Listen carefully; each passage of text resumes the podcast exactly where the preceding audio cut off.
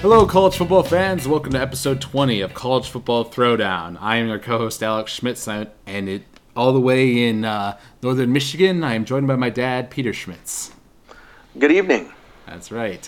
We're coast to coast here from LA to Michigan. You know, we'll, we'll cover all the bases here for you on this uh, week seven recap episode of our uh, College Football Throwdown podcast.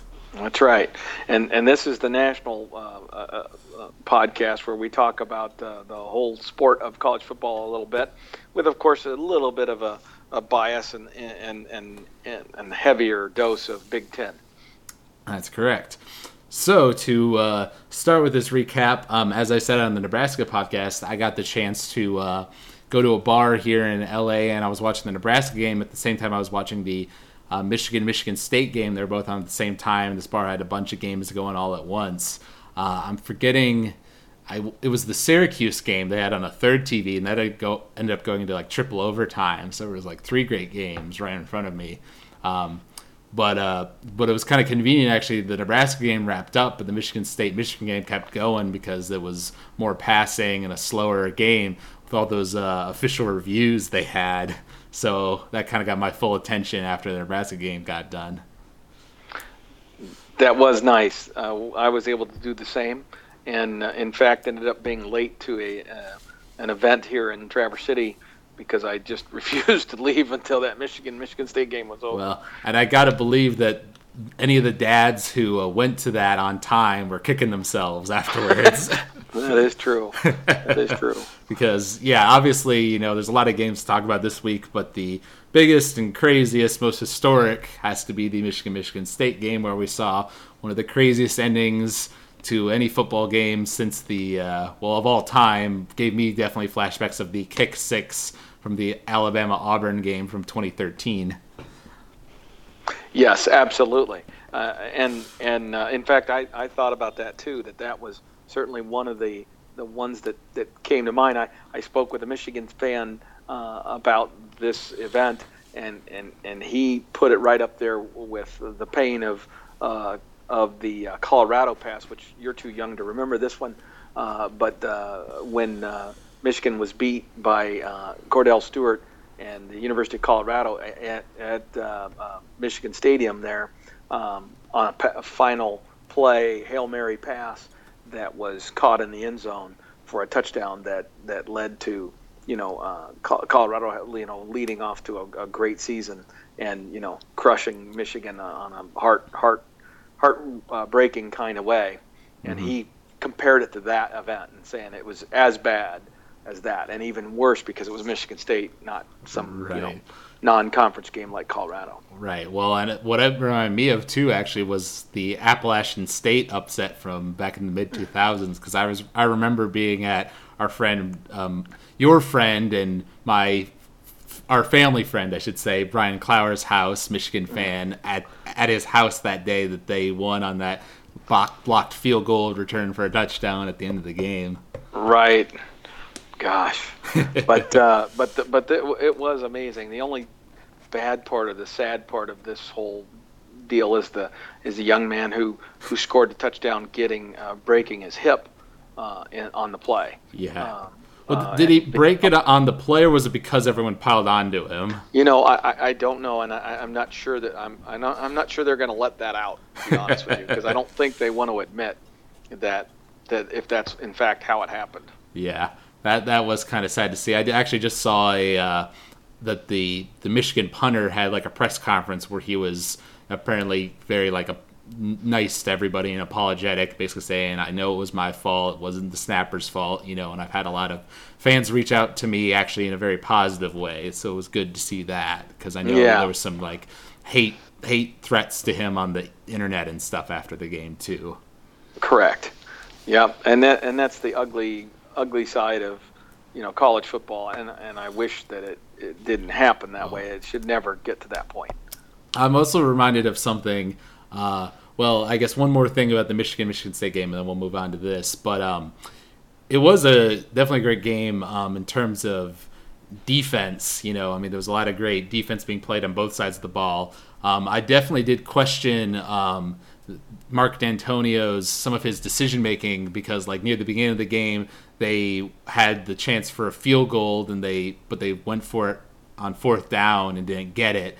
And I didn't understand his logic at that point because it was so early in the game and you knew it was going to be a low scoring game based on how things were going. So I don't know why you don't take the you know three points there when he went for a fake uh, or it was another he went for a fourth down again later in the game didn't get it and so I just kind of thought he was being too aggressive and what was striking me as more of a field possession kind of football game than anything.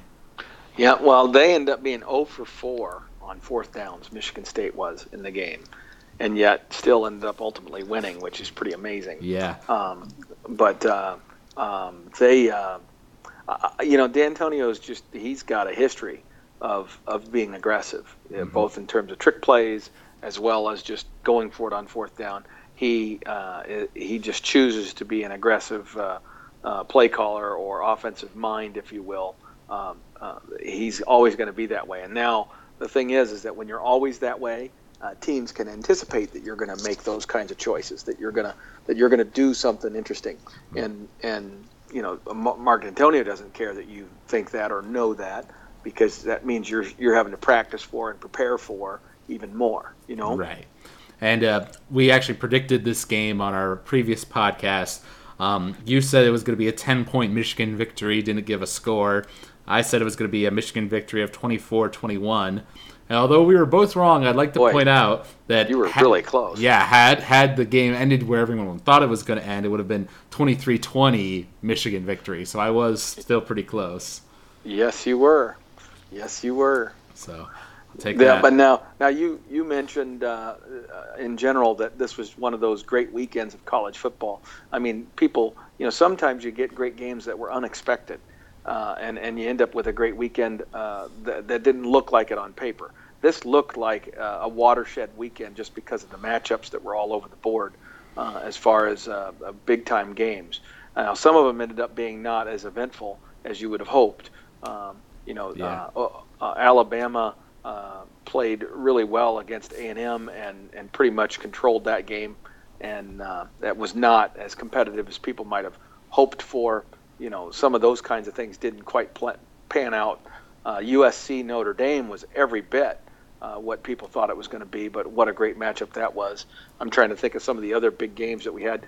Um, you know, for the weekend. Um, oh yeah, there was uh, there was a couple good ones. Utah. Well, uh, another big one was LSU Florida, which was a good game. I actually got to catch the the end of that game, like the the, the last half of the fourth quarter, um, and so I got to see Les Miles's trick play that one that gave them their last touchdown. Basically, that was that was cool to see.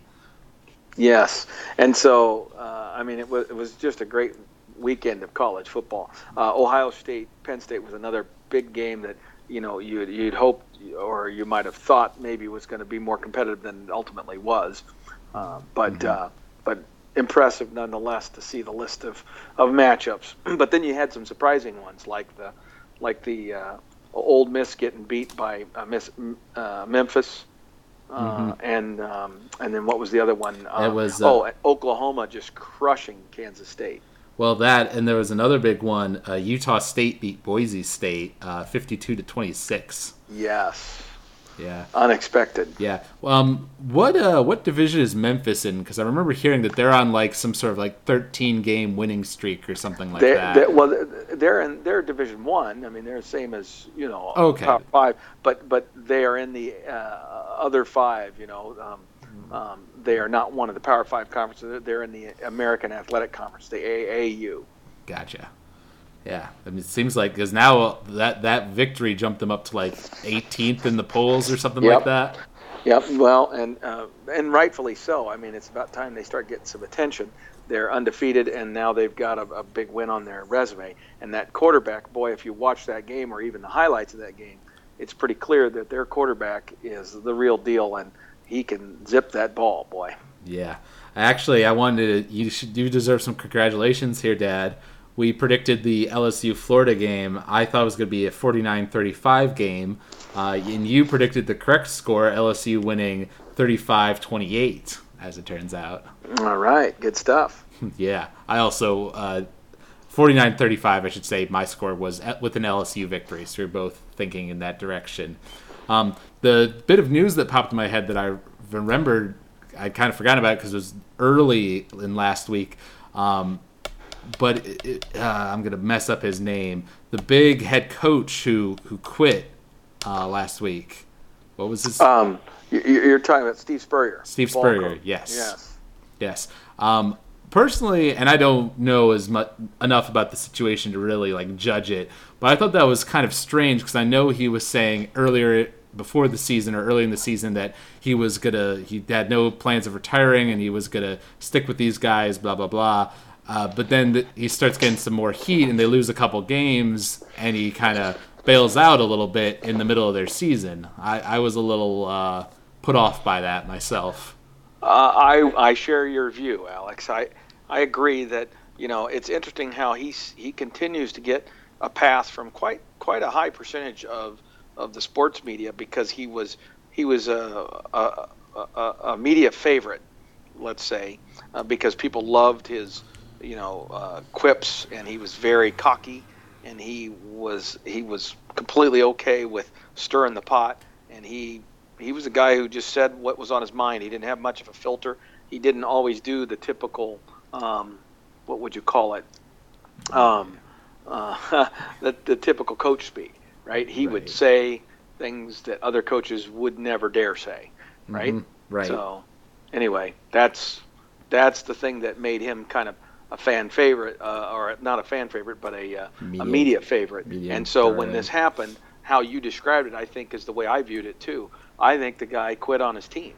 Uh, I, I, you know, unless he has a medical uh, circumstance that won't allow him to continue, what he did uh, is not consistent with with what you demand of your of your team, uh, and all, through all those years of being a coach and stuff.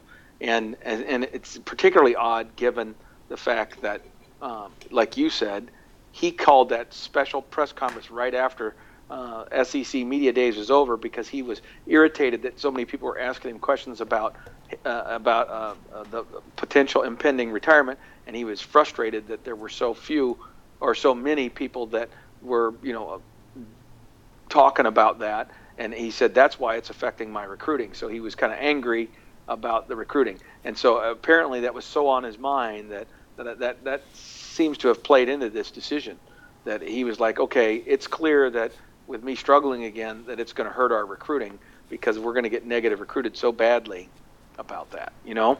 Yeah. Uh, and and so he just bailed, I and it's like he fulfilled the prophecy, you know? yeah. Personally, it's it's fine for him. I I, I think it the the correct decision might have been to like he could have announced his retirement maybe and said like I'm going to retire at the end of At this the end of season. at this season, and then on the one hand that could negatively affect recruiting and the players' motivation and stuff, but on the other hand it could have the opposite effect of like giving the players this motivation to play hard for coach one last time, and it would give the impression that he was sticking by his team, you know, through this season, not bailing midway through.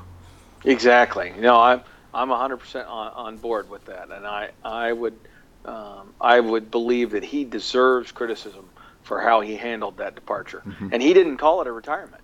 He just said he's resigning.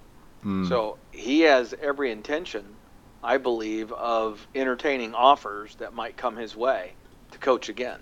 I think he just concluded that he wasn't going to be able to um, Have uh, success. uh, have success at South Carolina, and that he believed South Carolina could do better with someone other than him. And you know that's easy to say at that point when you're you know as uh, uh, when you have the financial wherewithal that you could step away at any time that you wanted.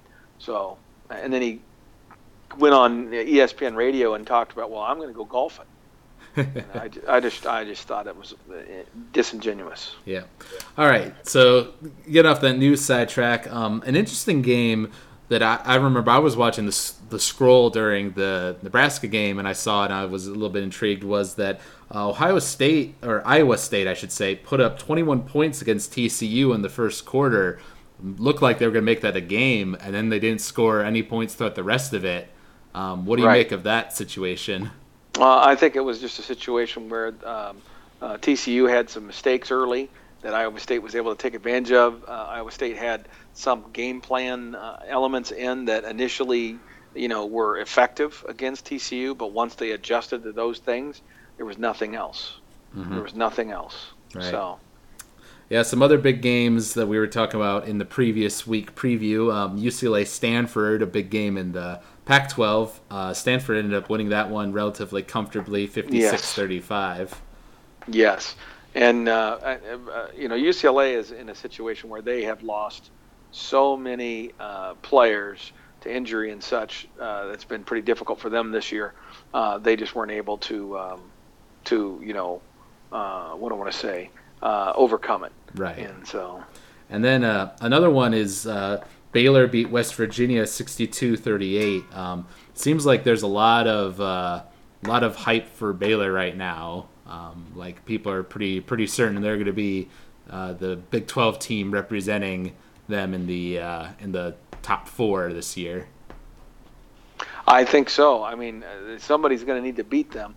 Their problem is going to be the same problem that they had last year. Their uh, their non-conference season was so uh, uneventful, and and they just didn't play anybody. And so now they're counting on the Big 12 having enough successful teams that you know they're going to get credit as they flow through there. The problem is uh, that right now you look at you look at the Big 12 and you say, okay, you know who's good in the Big 12? Well, certainly TCU is, uh, Baylor is, and you think Oklahoma is, but Oklahoma has also shown themselves to be very much an up and down uh, type of team even though they've got a good record. You know how, um, and and so then then Texas is also in that mix. How good are they? You know, right. or how bad are they? I don't know. You could ask either way. So, but but uh, KSU clearly appears to be down. Iowa State and Kansas are two of the worst teams, probably in all of uh, the Power Five leagues. Mm-hmm. And so so as a conference, there's just uh, I don't know if Baylor's going to have enough of a resume even as an undefeated uh, conference champion, to um, to um, uh, necessarily get into that top five or top four rather, if uh, if you have an undefeated Ohio State and a one-loss uh, Alabama, let's say out of the SEC, and then a, a, a, a undefeated Utah or a one-loss Stanford team out west. How, you know, when it when it comes down to it, when you're choosing between you know Ohio State, Stanford, or Baylor as the you know, team. You know, you know Alabama if if they win the SEC, they're in. That's a given. So there's one of the spots. So in those other three spots, you've got four teams: Baylor, Ohio State, you know, Utah, and I'm trying to think, and Florida, Florida State, for example. Right. Uh, the ACC. You know, I mean, you, which one of those teams are you going to exclude? Right. And frankly, uh, I don't care if if Baylor scores 60 points in every game, if if uh, you know if they don't have a dominant victory, if they score 60 points but give up 55 against TCU, that's a problem. Mm-hmm. Yeah, I mean that's it's always been their kind of mo. Great offense, but you know, kind of crappy defense. Um, isn't uh, Clemson the best team in the ACC right now? Um, well, they, they were certainly expected to be one of the best teams, but uh, they um, uh, they who did they lose to? They've already lost to somebody, and maybe it was right. Florida State. I, I, you know I'm trying to remember. I, I my my memory's uh, escaping me on that question, Alex. But bottom line is, I think that I think that Florida State's a team that's probably gonna. Uh, uh, you know, as the season progresses, they're just going to keep getting better. And Clemson has already shown a little bit of an Achilles heel. I'm not sure that uh, Florida State has yet. So. Gotcha. Um, and I wanted to talk a bit about the national kind of perspective on things. Um, what is your kind of thoughts on Ohio State now that it seems like you know they're kind of getting their offense under them a little bit, getting a little bit more confident, having JT Barrett be the starter because um, Ohio State's kind of this, even though they're they're undefeated and they're the number one team, um, but they've definitely have you know struggled. They haven't shown themselves to be like this undefeatable team. You know they've had these uh, close calls. So where do you think they stand in terms of the, you know, their their place in the season right now? Right. Well, I would say I would agree with you that they haven't played like the best team in America, uh, but I think they still have the, uh, the, the athletes and the overall system and experience to do that. So um, I believe that now that they've finally gotten smart and put the right guy at quarterback, that you're going to begin to see some consistency and con- uh, and and performance offensively, um, uh, because JT Barrett is going to play most of the uh, you know snaps at quarterback. I think you're going to see that that team get really really good. Uh, and their defense will just take another step up. So they're going to start building towards that that those games at the end of the year where they played Michigan State and then uh, Michigan in those last couple of weeks. Mm-hmm. Yeah, I mean that's going to be the deciding stretch for them for sure. Absolutely. All right, and to answer our earlier question, actually, both it looks like both uh, Florida State and Clemson are undefeated right now. Um, they have not played each other. They play each other okay. later in the year.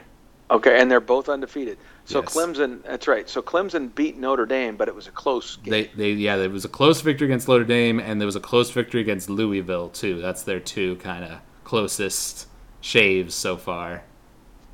Yeah, exactly. Right. Exactly. All right, and then talking about the upcoming week, week eight. Um, it seems, you know, as with all things, there's kind of peaks and lulls. I think last week was definitely a peak. This next one's a little bit of a lull in terms of the you know games that you would see as a marquee game. Um, but there are still a few definitely interesting ones. Uh, Clemson Miami is one to go with something we just talked about. Uh, Cal UCLA, you know, great in-state rivalry there. Um, Texas Tech playing Oklahoma in the Big 12, and uh, Alabama Tennessee. Uh, Texas A&M playing Ole Miss. I think that's might be the biggest game of this weekend. Uh, Utah USC as well. So yeah, I see. I think that one's huge. That Utah USC one out west is is a huge game for that Pac Pac 12. Mm-hmm. Huge game yeah. uh, in terms of deciding uh, deciding things. And then uh, within the Big Ten, I think I think uh, for us, of course, our game is huge for Nebraska uh, Northwestern. But uh, if I look at the the Big Ten West, I'm going to suggest to you that uh, Wisconsin plays at, at Illinois, and I think Wisconsin can take a huge step towards being, uh, you know, right there all the way to the end for the Big 12 West title if they beat this Illinois team. Because if they, I think if they beat them at, at Illinois, I think I think Wisconsin's in in good shape to to uh, to be right there in case Iowa stumbles. All right. Yeah. There's also uh, in the Pac-12, Stanford Washington is another pretty good game. Mm-hmm. There's also yep. in in the Big Ten, MSU plays Indiana and Ohio State plays Rutgers. So not not uh, games they're expected to lose certainly, but you never know what could happen. Right. Well, and Indiana is one of those teams that could be dangerous on any given day because they clearly have some uh, prolific offensive capabilities, but they don't have, um, you know, a great defense, and so they end up getting outscored which is kind of what happens. They weren't able to hold a lead. I mean, it's crazy what happened last week with uh, Indiana Rutgers, where Indiana at one point in time had a had a 52 to 27 lead and ended up losing 55-52. Wow. Uh, that kind of reminds me of the Miami game with, with us a little bit. Right, right. All right. So why don't we go ahead and predict uh, the Utah USC game since that's your okay. favorite of this upcoming week? I want to hear your yeah. prediction. Well, this one's really interesting. I mean, a lot of people. In fact, I, I think I think USC is like three and three. Okay, yep. and and they're the favorites against an undefeated top five ranked Utah.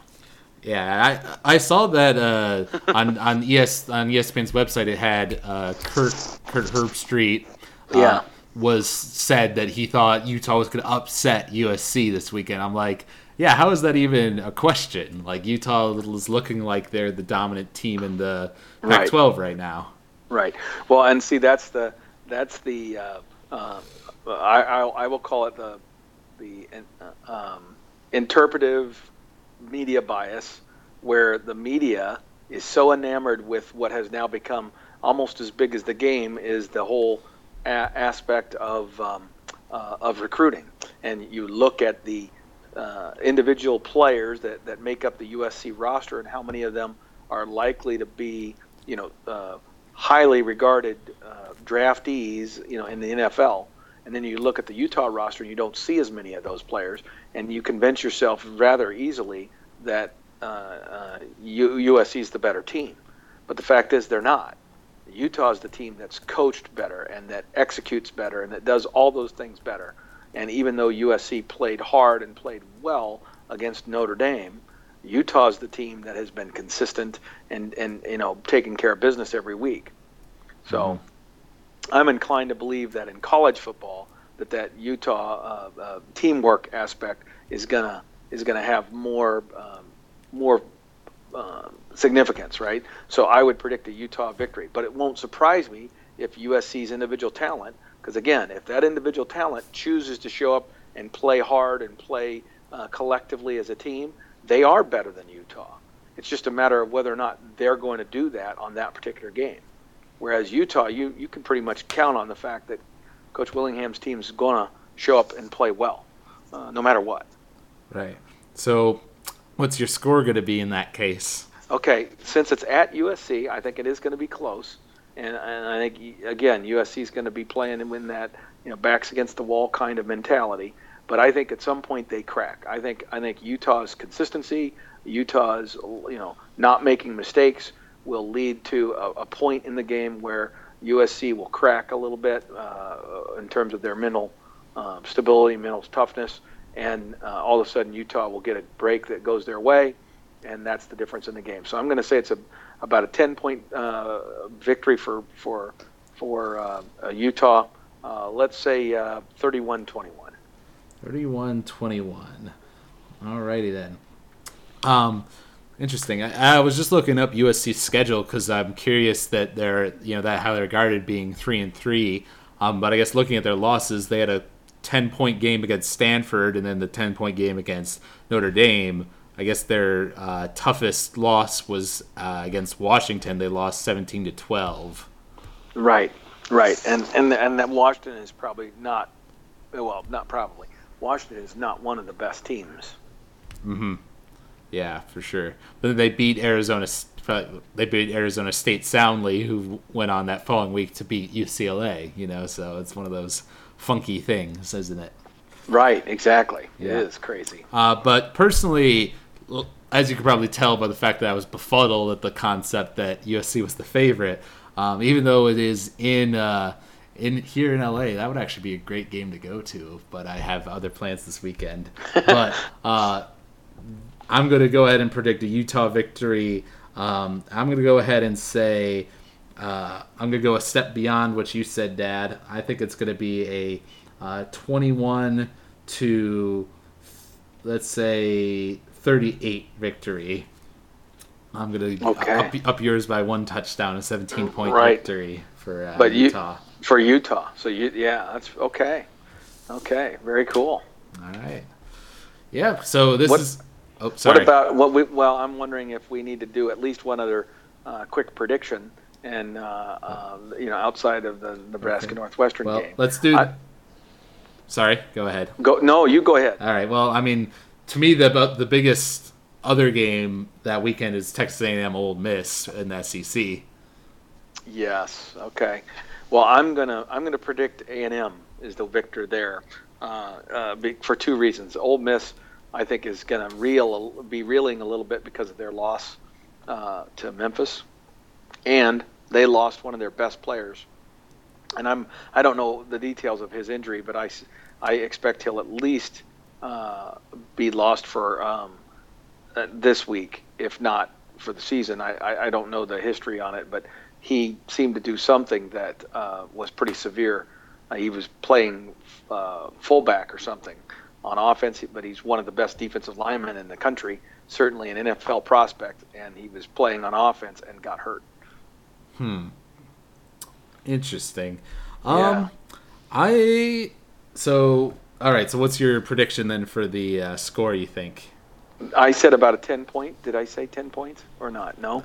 Uh, I'm going to say A&M's going to uh, win this pretty comfortably. Actually, uh, I'm going to suggest that uh, um, A&M is is going to win uh, by 17.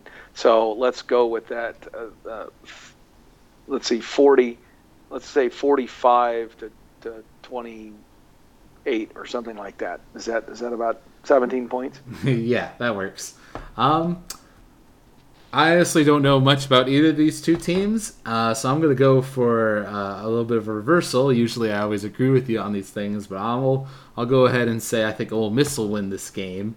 Mm-hmm. Um, but close, but I'm going to say, let's say they win it um, 35 to 30. Uh, let me think. It'd be 31. 35-31 Ole Miss. Yes. Awesome. Yes, we'll see. We'll see on that which one yes. wins yes. out there. Well, and you know, and I think what we need to do is devote some time next week, uh, especially on our national podcast, to take an uh, take kind of an assessment at this point and identify the key the key teams that uh, you know things should start to uh, get clear, and we're gonna we're in the mode here where we're gonna start having the committee's to start meeting, mm-hmm. and and they're going to start providing their uh, top uh, 20, you know, uh, and that's going to be interesting to see. Yeah, I wanted to mention that too because that does start next week, right? Mm-hmm. Next week. All right. Yeah, definitely exciting time to be a college football fan for sure. Absolutely. It's, it's it's crunch time here now, baby. Yeah, well, it was crazy for me. They put up like uh, up, upcoming games. I think for Michigan uh, on the uh, Michigan State game. I think they even they did it, you know, before the end of the game, obviously, but like they were predicting the Michigan's victory or something. But right. uh, but I was like amazed that there was like only like seven games left in the season, or is it six now? Yeah, well, even less than that. I think.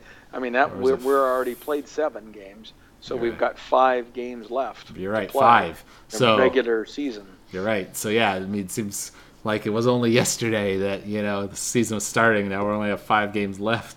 Where did it all go?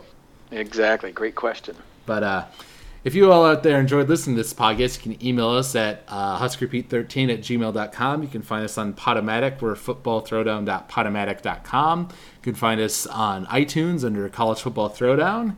Uh, you can leave us comments on the Podomatic page. You know, uh, subscribe to us on iTunes. Leave us ratings and reviews there. Just like hearing feedback from the fans for sure. Uh, so thank you all out there for listening, and uh, go Big Red.